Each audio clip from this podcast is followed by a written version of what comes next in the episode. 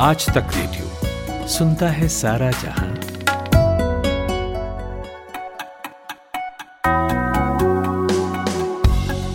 नमस्कार 26 दिसंबर की तारीख है, ये सोमवार का दिन, साल के आखिरी हफ़्ते की शुरुआत हो चुकी है और आप आज तक रेडियो पर सुनना शुरू कर चुके हैं मॉर्निंग न्यूज़ पॉडकास्ट आज का दिन, मैं हूँ खुशबू कुमार। तो किन बड़ी खबरों पर बात होगी? सबसे पहले उस पर एक नज़र। बूस्टर डोज लगवाएँ या ना लगवाएँ? बहुत कंफ्यूजन है इस पर। सरकार ने कहा है कि देश में सिर्फ़ 25 फ़ीसदी लोगों ने ही बूस्टर डोज लगवाया है। तो बूस्टर डोज से कितना फ़ायदा होता है या फिर नहीं होता है? एक्सपर्ट से समझेंगे। बात नेपाल की भी होगी, जहाँ कल नाटकीय ढंग से नेपाली कांग्रेस के हाथों में सत्ता आते आते फिसल गई। चुनाव के बाद सबसे बड़ी पार्टी के नेता होने के बावजूद शेर बहादुर देवपा पीएम नहीं बन पाए और के पी ओली के समर्थन से माओवादी नेता पुष्प कमल दहल उर्फ़ प्रचंड नेपाल के अब नए पीएम होंगे। तो कल पूरा घटनाक्रम क्या रहा? कैसे पीएम की कुर्सी शेर बहादुर देवबा के हाथों से दूर हो गई? बताएँगे। और उधर मध्य प्रदेश के मुख्यमंत्री शिवराज सिंह चौहान को भी अपनी कुर्सी पर दूर से ही खतरा मंडराता दिख रहा है। बीजेपी की इंटरनल रिपोर्ट आई है जो कहती है कि ग्राउंड पर बीजेपी से लोग खुश नहीं है। तो इस पर कल विधायकों के साथ शिवराज सिंह की वन टू वन बैठक हुई तो क्या हुआ मीटिंग में और जिन सीटों पर नाराज़गी है, क्या वो बीजेपी की पारंपरिक सीटें हैं? बताएँगे आपको। और आखिर में हाल लेंगे भारत क्रिकेट टीम का। भारत ने बांग्लादेश को दो ज़ीरो से टेस्ट सीरीज़ में पटखनी दे दी है तो क्या अब टीम इंडिया का वर्ल्ड टेस्ट चैंपियनशिप के फाइनल का टिकट पक्का हो गया है? गणित क्या कह रहे हैं? समझेंगे, लेकिन अभी वक्त है 60 सेकंड्स हेडलाइंस सूरज कुमार से।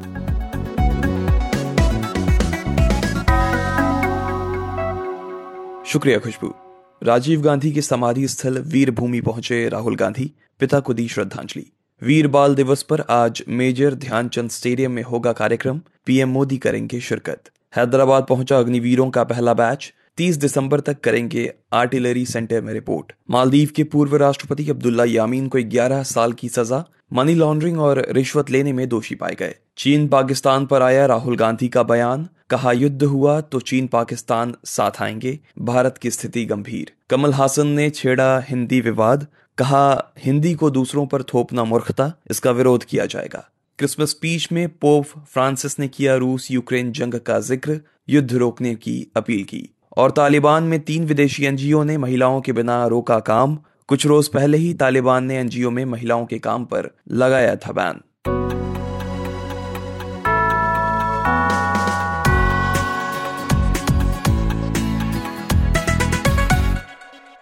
बूस्टर डोज लगवाएँ या ना लगवाएँ? ये सवाल आपके घर ऑफ़िस में आजकल चर्चा का विषय होगा। कोई इसके फ़ायदे गिनवा रहा होगा तो कोई नुकसान। मगर डॉक्टर्स एक्सपर्ट्स का इस पर क्या है कहना, वो हम आज आपको बताएँगे। लेकिन सबसे पहले बूस्टर डोज का बेसिक समझते हैं। वैक्सीन के तीसरे डोज को बूस्टर डोज कहा जाता है। एम्स के पूर्व डायरेक्टर रणदीप गुलेरिया के मुताबिक, अगर आप कभी भी बूस्टर डोज लगवाएँ तो नई वैक्सीन की लगाएँ। इसे ऐसे समझिए कि अगर आपने कोविशील्ड वैक्सीन की दोनों डोज ली हैं तो बूस्टर डोज के तौर पर आपको कोवैक्सीन लगवानी चाहिए। इसी तरह अगर आपने कोवैक्सीन की दोनों डोज ली हैं तो अब आपको कोविशील्ड को बूस्टर डोज के तौर पर इस्तेमाल करना चाहिए। हालाँकि इस पर भी डॉक्टरों के मत अलग अलग रहे हैं और यही कन्फ्यूज़न को और बढ़ा देता है। केंद्रीय स्वास्थ्य मंत्रालय के मुताबिक सिर्फ़ 25 फ़ीसदी लोगों ने ही भारत में बूस्टर डोज लगाया है, पिछहत्तर फ़ीसदी अभी भी बाकी हैं। तो अब क्योंकि चीन ने कोरोना के B F point seven variant ने मामला बिगाड़ रखा है। भारत ने भी कई जगहों पर कोरोना को लेकर सख्ती बढ़ाई है। तो ऐसे में सवाल ये है कि क्या वैक्सीन की दोनों डोज के बाद बूस्टर डोज लगाना ज़रूरी है या आप बिना बूस्टर डोज लगाए भी इम्यूनिटी बढ़ा सकते हैं? यही समझने के लिए मैंने बात की public health policy expert doctor Chandrakant Lahariya से। याद रखने की बात है कि समय के साथ वैक्सीन इंड्यूस इम्यूनिटी हो या नेचुरल इम्यूनिटी एंटीबॉडी लेवल गिरता चला जाता है। ऐसे में अगर किसी व्यक्ति को सब्सिक्वेंट शॉट दिया जाए तो अर्थात कोविड के संदर्भ में एक तीसरा डोज दिया जाए तो उससे एंटीबॉडी लेवल बढ़ जाएगा। तो इस संदर्भ में देखें तो हम कह सकते हैं कि एडल्ट पॉपुलेशन ग्रुप में चाहे वो किसी भी आयु वर्ग का एडल्ट हो, एक थर्ड शॉट का कुछ बेनिफिट होगा। लेकिन साइंटिफिक स्टडीज़ और अभी उपलब्ध एविडेंस देखे जाए तो थर्ड शॉट का मैक्सिमम बेनिफिट उस आबादी को होगा, जैसे कि 60 साल से अधिक उम्र के लोग या 18 से उनसठ साल में ऐसे लोग जिनको कोई कोमोबिडिटी है। तो बूस्टर शॉट का रिकमेंडेशन मेरी राय में, खासतौर से 60 साल से अधिक उम्र का कोई भी व्यक्ति है, उसको बूस्टर शॉट लगवाना चाहिए और 18 से उनसठ में अगर कोई कोमोबिडिटी है तो ऐसे व्यक्ति को बूस्टर शॉट लगवाना चाहिए। बाकी एक हेल्दी एडल्ट अगर बूस्टर शॉट नहीं भी लग पाता तो इतना कोई दिक्कत की बात नहीं है, क्योंकि हम जानते हैं भारत जैसे देश में जहाँ पर ओमिक्रॉन वेव के बाद भी सब्सिक्वेंट संक्रमण होते रहे हैं तो जो नेचुरल इन्फेक्शन इन्फेक्शन हुआ है। और ओमिक्रॉन वेव के बाद भी लोगों को नेचुरल इन्फेक्शन हुए हैं। उससे एक बूस्टिंग इफ़ेक्ट का काम किया है। तो हेल्दी एडल्ट में बूस्टर शॉट का इतना अधिक बेनिफिट नहीं है, लेकिन उनमें भी कुछ बेनिफिट है। चंद्रकांत जी, इस पर भी काफ़ी कन्फ्यूज़न रहा है कि अगर आप बूस्टर डोज ले रहे हैं तो आपने जिस वैक्सीन की दो डोज ली है, उसकी ही तीसरी डोज बूस्टर डोज के तौर पर आपको लेनी चाहिए, या दूसरी वैक्सीन का खुराक ले। इस पर आपका क्या कहना है? कौन सी डोज सही रहेगी?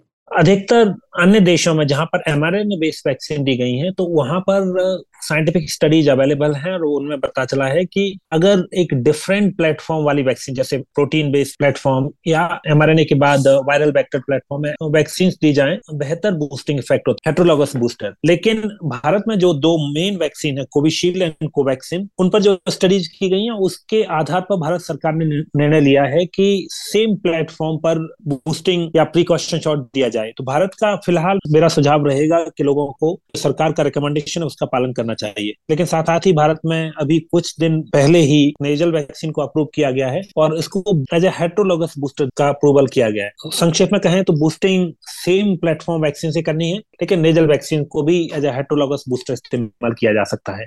बहुत बहुत शुक्रिया चंद्रकांत जी।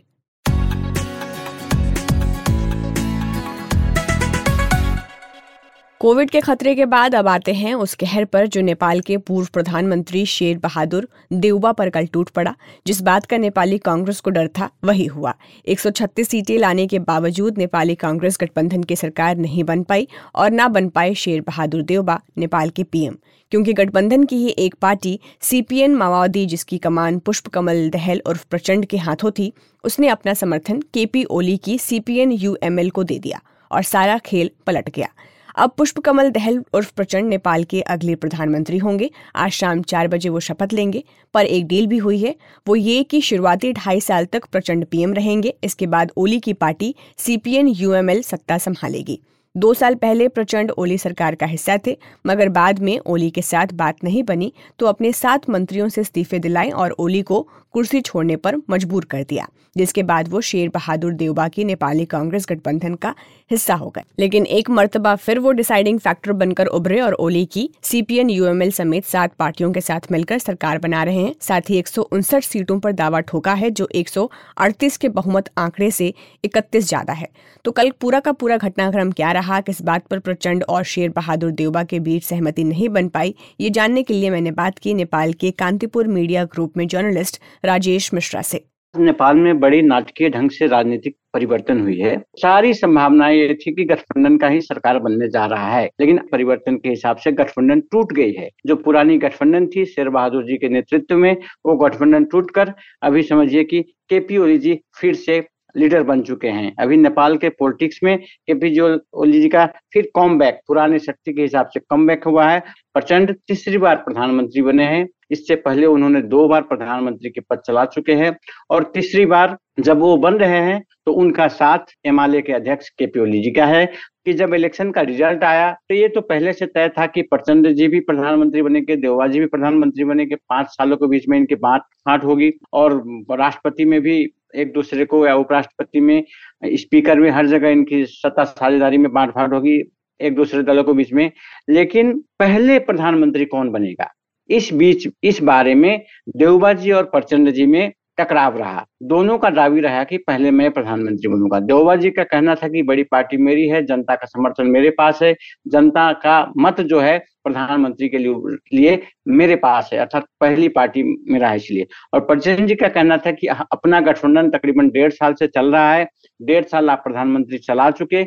इस बार जो इलेक्शन के बाद का जो प्रधानमंत्री है पहला ऑफ़र पहला पहला टाइम पहला अढ़ाई साल का समय या दो साल का समय आप मुझे दीजिए। तो इस बीच में एक दो बार बात तो हुई, लेकिन आज फाइनल बात होनी थी, क्योंकि आज पाँच बजे तक का समय था राष्ट्रपति के पास अपना दावा पेश करने का। और उस बीच में आज के दोपहर के होते होते देवबा जी और प्रचंड जी में बात नहीं बनी। दोनों का दावा रहा कि हम ही पहले प्रधानमंत्री बनेंगे और आकस्मिक ढंग से प्रचंड जी का जो एक पहले से भी है वो निर्णय तत्काल ले लेते हैं। उस हिसाब से उन्होंने आज कहिए कि पुराने मित्र कहिए या बीच में जो दूरी बढ़ा था उनका ओली जी के साथ, उस दूरी को भी भूलते हुए ओली जी के घर पे पहुँच गए और एकाएक ढंग से ओली जी का समर्थन उनको प्राप्त हुआ। सात दलों के समर्थन में अभी प्रचंड जी राष्ट्रपति निवास पहुँच गए थे और उन्होंने राष्ट्रपति ने फिर उनको प्रधानमंत्री की नियुक्ति भी दे दी है। अच्छा राजेश जी ये जो सात पार्टियों के बीच गठबंधन हुआ है तो इन सबके साथ आने पर किन किन चीज़ों पर सहमति बनी है? आपने जैसे बताया, इनमें सहमति है जो कि सहमति के हिसाब से पाँच साल का जो कार्यकाल है, पाँच साल में आधा कार्यकाल, अढ़ाई वर्ष जो ओली जी हैं प्रचंड जी को समर्थन करेंगे, और जो बाकी का अढ़ाई वर्ष बाकी रहेगा, उसमें प्रचंड जी, ओली को, जी को समर्थन करेंगे। लेकिन अढ़ाई साल के बाद कौन प्रधानमंत्री बनेंगे, ये तो निश्चित नहीं है, लेकिन हिमालय के कोई लीडर प्रधानमंत्री बन सकते हैं। अगर आज का सहमति अगले कुछ सालों तक कायम रहा या अगले कुछ दिनों तक कायम रहा तो। क्योंकि इस गठबंधन में सात पार्टी हैं। तो सात पार्टी का, सात पार्टी को जोड़ के रखना, साथ में रखना एक चुनौतीपूर्ण काम ही होता है। आगामी दिन ही बताएगा कि ये गठबंधन कैसे आगे बढ़ पाएगा। दूसरी ओर राष्ट्रपति पद बड़े महत्वपूर्ण हैं। राष्ट्रपति जो कि पाँच वर्ष के लिए होंगे, वो तो किस, बदला नहीं जा सकता। तो राष्ट्रपति पद यूएमएल ने एमआलए ने केपी ओली जी ने अपने हिस्से में रखा है। अब जो राष्ट्रपति का चुनाव होगा अगले महीने, प्रधानमंत्री प्रचंड जी होंगे तो राष्ट्रपति आपको क्या कहते हैं कि एमआलए के कोई व्यक्ति बनेंगे। एक आखिरी सवाल ओली का वापस आना और प्रचंड का पीएम बनना, क्या भारत के लिए ये पॉजिटिव खबर है? क्योंकि ओली पिछली बार जब पीएम थे नेपाल के तो चीन की तरफ़ उनका झुकाव बहुत ज़्यादा दिखा था और भारत के साथ कई मुद्दों पर नेपाल की अनबन भी हुई थी। देखिए, भारत का सोचना अपना जगह पर है, लेकिन एक नेपाली पॉलिटिशियन या नेपाली जनता का, के तरफ़ से देखेंगे तो नेपाल अपने आप को किसी की तरफ़ ज़्यादा या कम झुकाव के हिसाब से नहीं है। चीन भी उसका मित्र है, भारत भी मित्र है, लेकिन स्वाभाविक रूप से पीपुल टू पीपुल कनेक्शन सबसे ज़्यादा भारत के साथ है। तो किसी के चाहने या न चाहने से भी लोगों का झुकाव, लोगों का कनेक्शन ज़्यादातर भारत की ही तरफ़ रहता है। यदि सरकार किसी का भी हो तो कोई चाहेगा कि हम उधर मोड़ लेते हैं तो वो संभव नहीं होता है क्योंकि सारा चीज़ भारत के साथ नेपाल का जुटा हुआ है। लेकिन जहाँ तक देश का संबंध है तो कोई भी देश अपने सब पड़ोसी से अच्छा संबंध अच्छा सहयोग आदान प्रदान कर, करने की चाहत रखती है। तो मुझे लगता है कि सरकार किसी का भी हो वो भारत से उतना ही अच्छा संबंध रखेगा। बहुत बहुत शुक्रिया राजेश जी।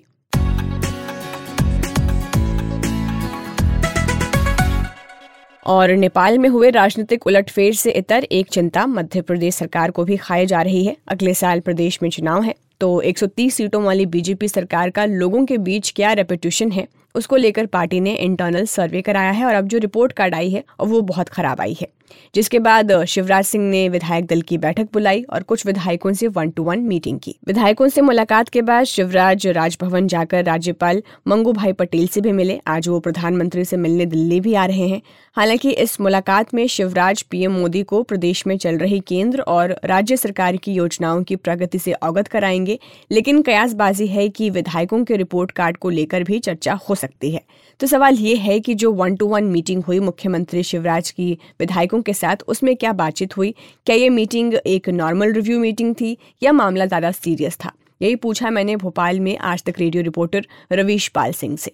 जो आंतरिक सर्वे रिपोर्ट है, उसमें 40 से 50 ऐसे विधायकों और कुछ मंत्री ऐसे हैं जिनको नेगेटिव में रखा गया है। यानी उनकी छवि या उनकी स्थिति जो है उनके विधानसभा क्षेत्र में, वो बहुत ज़्यादा बेहतर नहीं दिख रही है। भारतीय जनता पार्टी यदि उन्हें टिकट देती है तो भाजपा को जीत के लाले पड़ सकते हैं। अगर जीत भी गई तो बड़ी मुश्किल से जीत होगी। ऐसी तमाम चीज़ें हैं जिसको देख करके सर्वे रिपोर्ट जब आई तो क्योंकि विधानसभा का सत्र चल रहा था, सभी विधायक भोपाल में थे एक अच्छा मौका था मुख्यमंत्री शिवराज सिंह चौहान के पास कि वो इन सभी से बात करे।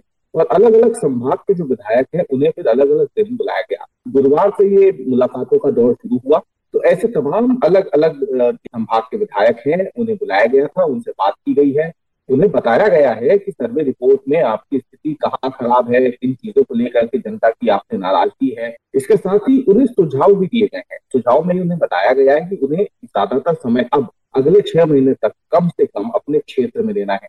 यही नहीं इसके अलावा उनसे ये भी कहा गया है कि किस तरीके से उनके इलाके में वो जातिगत समीकरणों को सामाजिक समीकरणों को साधें और जिन जगहों पर कांग्रेस कमज़ोर है या फिर जिन जगहों पर उन्हें लग रहा है कि कांग्रेस अगर यहाँ पे थोड़ा बेहतर कर भी सकती है तो वहाँ पर कांग्रेस के जो नेता हैं कैसे करके उन, उनसे आगे भारतीय जनता पार्टी के नेताओं को रखना है इन तमाम बातों पर भी ध्यान रखने का है। इसके साथ ही उन्हें यह भी कहा गया है कि कांग्रेस के बीच में अगर किसी तरीके की अंदर स्थानीय गुटबाजी है तो उस बाजी का फ़ायदा उठाया जाए। ये सर्वे रिपोर्ट जो है तो छह महीने बाद रिव्यू किया जाएगा। इन सभी विधायकों को बोल दिया गया है कि अगले छह महीने में वो अपने परफॉर्मेंस को सुधारें। परफॉर्मेंस अगर नहीं सुधरता है तो फिर वो आगामी विधानसभा चुनाव में टिकट की उम्मीद छोड़ दें। और पूरी ज़िम्मेदारी अब उन विधायकों के ऊपर है कि कैसे वो अपना परफॉर्मेंस अगले छह महीनों के दौरान सुधारते हैं। अच्छा रवीश जिन सीटों से बीजेपी का रिपोर्ट कार्ड खराब आ रहा है, उन सीटों पर पिछले चुनाव में बीजेपी का प्रदर्शन कैसा था? क्या ये सीटें बीजेपी की पारंपरिक सीटें हैं? जी, बिल्कुल। सवाल जो है, बढ़िया सवाल है और आपको बता दें कि ये दरअसल मिली जुली इसमें चीज़ें हैं। चालीस से पचास विधायकों में से बेहद कम ही ऐसे विधायक हैं जो कि लंबे समय से भाजपा के टिकट पर जीत रहे हैं। यानी जो परंपरागत सीटें हैं भाजपा की, उनकी संख्या बेहद कम है। लेकिन कई ऐसी सीटें जो पिछले विधानसभा चुनाव में भारतीय जनता पार्टी को गेन हुई है, उनकी संख्या ज़्यादा है। इसके अलावा पहली बार जो विधायक जीत आए हैं तो ज़ाहिर सी बात है उनमें कई ऐसे विधायक हैं जो भाजपा की परंपरागत सीट पर जीत कर आए हैं। यानी चेहरा बदल गया है, लेकिन सीट वही हो जो भाजपा लंबे समय से जीतती आ रही हो। तो ऐसे में इन सीटों की संख्या भले ही कम है, लेकिन हैरानी की बात यह है कि इनमें कुछ ऐसे नाम भी हैं जो कांग्रेस छोड़ करके भाजपा में आए हैं। उन विधायकों को भी बुलाया गया है। उनके सामने भी ये बात प्रोग्रेस रिपोर्ट जो है सामने रखी गई है परफॉर्मेंस रिपोर्ट तो ऐसे में अगर देखा जाए तो ये थोड़ी मिली जुली चीज़ें हैं जिसमें भाजपा की परंपरागत सीटें भी हैं और कुछ नई सीटें भी हैं जिसमें भाजपा ने पिछले चुनाव में गेन किया था। उपचुनाव में भी भाजपा ने कुछ सीटें जीती है, लेकिन उपचुनाव के बाद वहाँ पर फिर से स्थिति यथावत हो गई है। एक बार फिर से वहाँ पर भाजपा को हार का डर सता रहा है। तो ऐसे में इसे लेकर के थोड़ी चिंता जो है भाजपा केडर के मन में ज़्यादा है। यहाँ ये बता दें कि ऐसा नहीं है कि सिर्फ़ इसमें विधायक ही हैं। जो सूत्र है हमारे, वो बताते हैं कि कुछ ऐसे भी हैं जो मंत्री भी इस सूची में आ सकते हैं और हो सकता है कि शायद आने वाले कुछ दिनों में इन मंत्रियों से भी Shivraj Singh Chauhan one to one चर्चा करेंगे।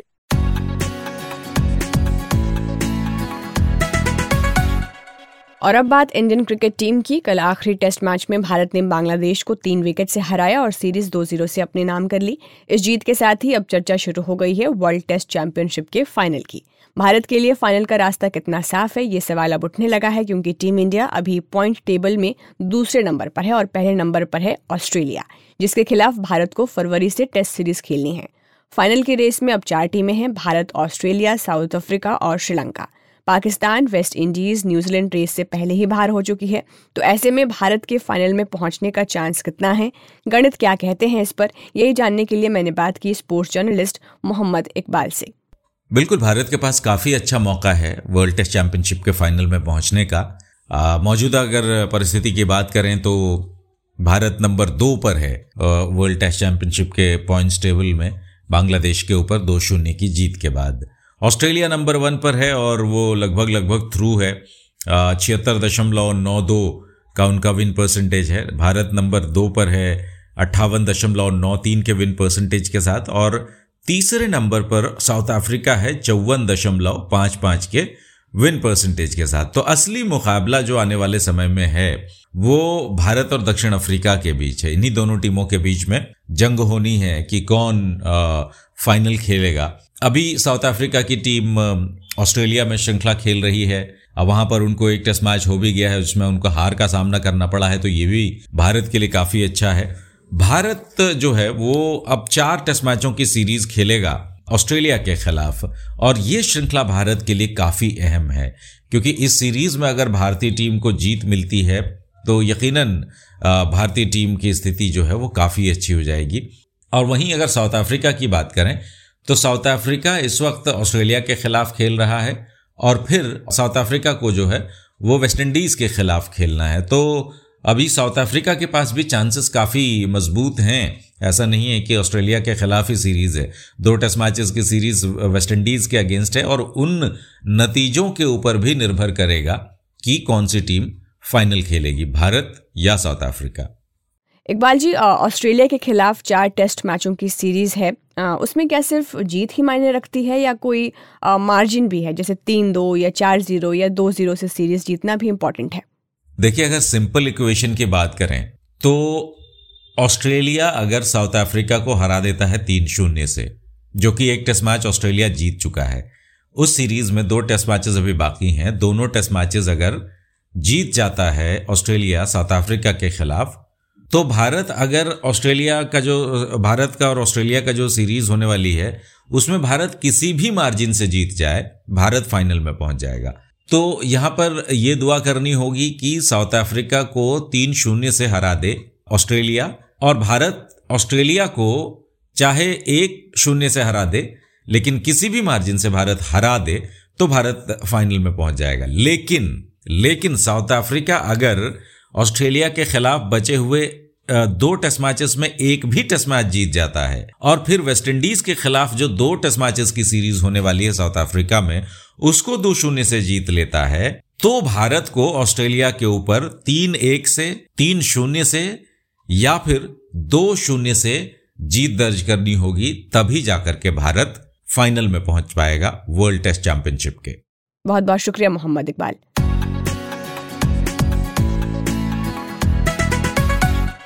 और अब आज का दिन में वक्त है प्रेस रिव्यू का। हमारे साथ सूरज कुमार जुड़ गए हैं। सूरज, सबसे पहले देश के अखबारों से शुरुआत करते हैं। गुड मॉर्निंग खुशबू खुशबू हिंदुस्तान अखबार है मेरी हाथों में और बड़ा मुश्किल हुआ आज खबर ढूँढने में क्योंकि पाँच पन्ने पलटने पड़े हमें खबर पे आने पे। पाँच पन्ने शुरुआत में ना एड्स थे। तो लेकिन एडवर्टीजमेंट के बाद ना जब आए हैं खबरों पे तो खबर अच्छी है। खबर ये है कि सेना में बहन बेटी को भी अनुकंपा पे नौकरी मिलेगी। इसकी तैयारी चल रही है। संसदीय समिति की सिफारिश पर पहल हो चुका है और शहीदों के परिवार को इसका लाभ मिलेगा। फ़िलहाल जो है, सेना में एक फ़ीसदी के करीब महिलाएँ हैं और पंद्रह हज़ार से अधिक कवीर नारी हैं, जिन्हें वॉर्ड विडोज कहते हैं। तो समान अवसर पर ज़ोर है और इसी के चलते ये जो कवायद है वो तेज़ की गई है। दिल्ली में सर्दी दूसरी ओर बढ़ती शुरू हो गई है। कल सीज़न का सबसे सर्द दिन था। 16.2 डिग्री पारा रहा कल और पाँच दिन में सात डिग्री पारा लुढ़का है। आप हिंदुस्तान टाइम्स में आएँगे तो आपकी खबर पड़ेगी। चीनी विदेश मंत्री वांगी के बयान पे जिन्होंने ये कहा है कि China ready to work with India Bharat के साथ चाइना काम करने के लिए तैयार है। अब काम किस चीज़ पे करने के लिए तैयार है? तो ये लीड खबर है हिंदुस्तान टाइम्स की, लेकिन इसका और बढ़िया तरीके से आपको अगर आना है तो वो आप जनसत्ता में पढ़ सकते हैं कि विकास के लिए भारत के साथ काम करने को तैयार है चीन। चीनी विदेश मंत्री ने 2022 में जो अंतर्राष्ट्रीय परिस्थितियाँ हैं और चीन के विदेशी संबंधों पर संबोधन में कहा कि दोनों देशों ने राजनीतिक और सैन्य स्तर पर संपर्क अभी बरकरार रखा है और दोनों ही देश सीमावर्ती क्षेत्रों में स्थिरता बनाए रखने के लिए प्रतिबद्ध हैं। तो ये जो क्लैश हुआ अरुणाचल प्रदेश में, उसके बाद पहला बयान है चीनी विदेश मंत्री का। वहीं भाजपा के विधायक दल के नेता चुन लिए गए हैं हिमाचल प्रदेश में जयराम ठाकुर। ये खबर भी जनसत्ता पर लगी है खुशबू। मैं द एशियन एज अखबार देख रही थी सूरज। यहाँ पर एक खबर लगी हुई है कि इंडिया ने पाकिस्तान के साथ जो इंटरनेशनल बॉर्डर है, वहाँ पर एक मेजर इंफ्रास्ट्रक्चर रिवैम्प किया है। डिफेंस इंफ्रास्ट्रक्चर रिवैम्प है ये, जिसमें जो आर्मी टैंक्स के लिए रैम्प्स बनाए गए हैं बॉर्डर सिक्योरिटी फोर्स यानी बीएसएफ के जो बंकर्स हैं, उसको और मज़बूत किया गया है।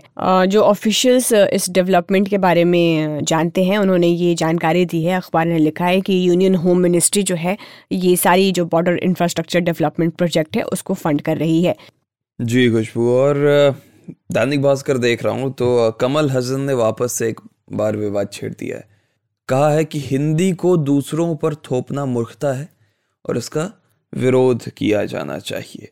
खबर और देख रहे हैं कि कोरोना को लेके कि एक्सपर्ट्स ने दावा किया है कि बी एफ़ पॉइंट सेवन जो है, उस वेरिएंट का असर भारत में ज़्यादा नहीं होगा कोविड प्रोटोकॉल बस। आप लागू रखें, उसका पालन करें और उस पर ज़ोर देते रहें। और 80 करोड़ जो राशन है, मुफ़्त राशन है, उसको बीजेपी ने और एक्सटेंड कर दिया है और वो अगले साल तक मिलता रहेगा लोगों को। एशियन एज पर आएँगे तो एशियन एज पे एक तस्वीर है जहाँ पे कुछ महिलाएँ हैं जो कैंडल जलाते हुए दिख रही हैं चर्च में और क्रिसमस मना रही हैं। इसके अलावा एक खबर है जो हमने आज आज के दिन में खबर भी किया है कि in U turn Prachanda to be Nepal PM अब शेर बहादुर देवबा प्रधानमंत्री बनने वाले थे, सबसे ज़्यादा सीटें लेकर आई उनकी पार्टी, नेपाली कांग्रेस के गठबंधन। लेकिन हुआ कुछ यूँ कि प्रचंडा साहब, जो कि माओवादी नेता कहे जाते हैं नेपाल में, वो अब नेपाल के पीएम बन गए हैं, लेकिन देवबा के सपोर्ट से नहीं। ओली और समेत जो सात पार्टियाँ हैं, उनके सपोर्ट से।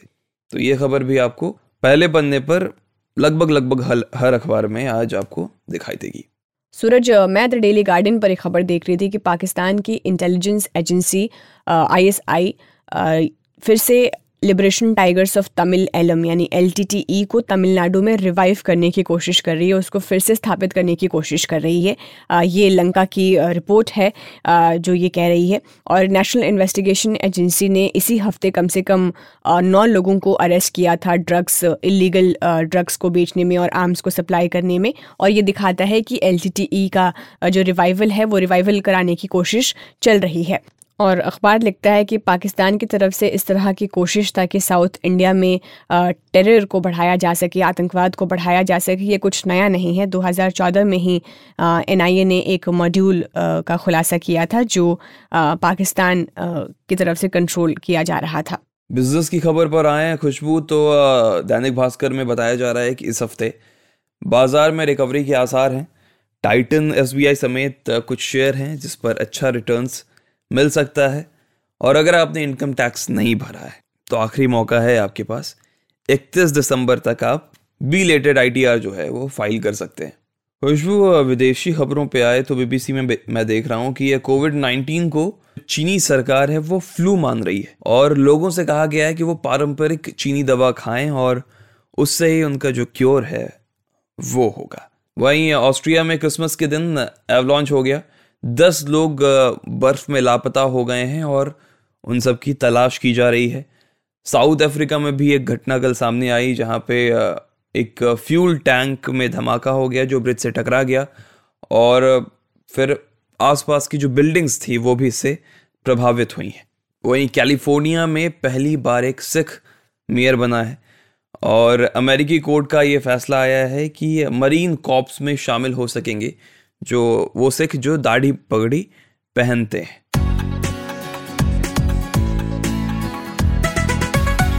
और अब इतिहास की बात। 26 दिसंबर 2004 को हिंद महासागर में आई सुनामी लहर ने भारत समेत दुनिया के कई देशों में भारी तबाही मचाई थी। अकेले भारत में ही सुनामी से 12,405 लोग मारे गए थे और 3,874 लापता हो गए थे। गुजराती साहित्यकार तारक मेहता का जन्म उन्नीस में आज ही के दिन हुआ था। 1904 में दिल्ली से मुंबई के बीच देश की पहली cross country motor car rally की शुरुआत हुई थी। 1925 में आज ही के दिन भारतीय कम्युनिस्ट पार्टी की स्थापना हुई थी। तो आज का दिन में फ़िलहाल इतना ही। बाकी मैं सुबह दस बजे का पाँच मिनट पॉडकास्ट भी लेकर आऊँगी तो सुनिएगा उसको। इस पॉडकास्ट को प्रोड्यूस किया है सूरज कुमार ने साउंड मिक्सिंग कर रहे थे नितिन रावत। खुशबू कुमार के साथ थे आप। नमस्कार।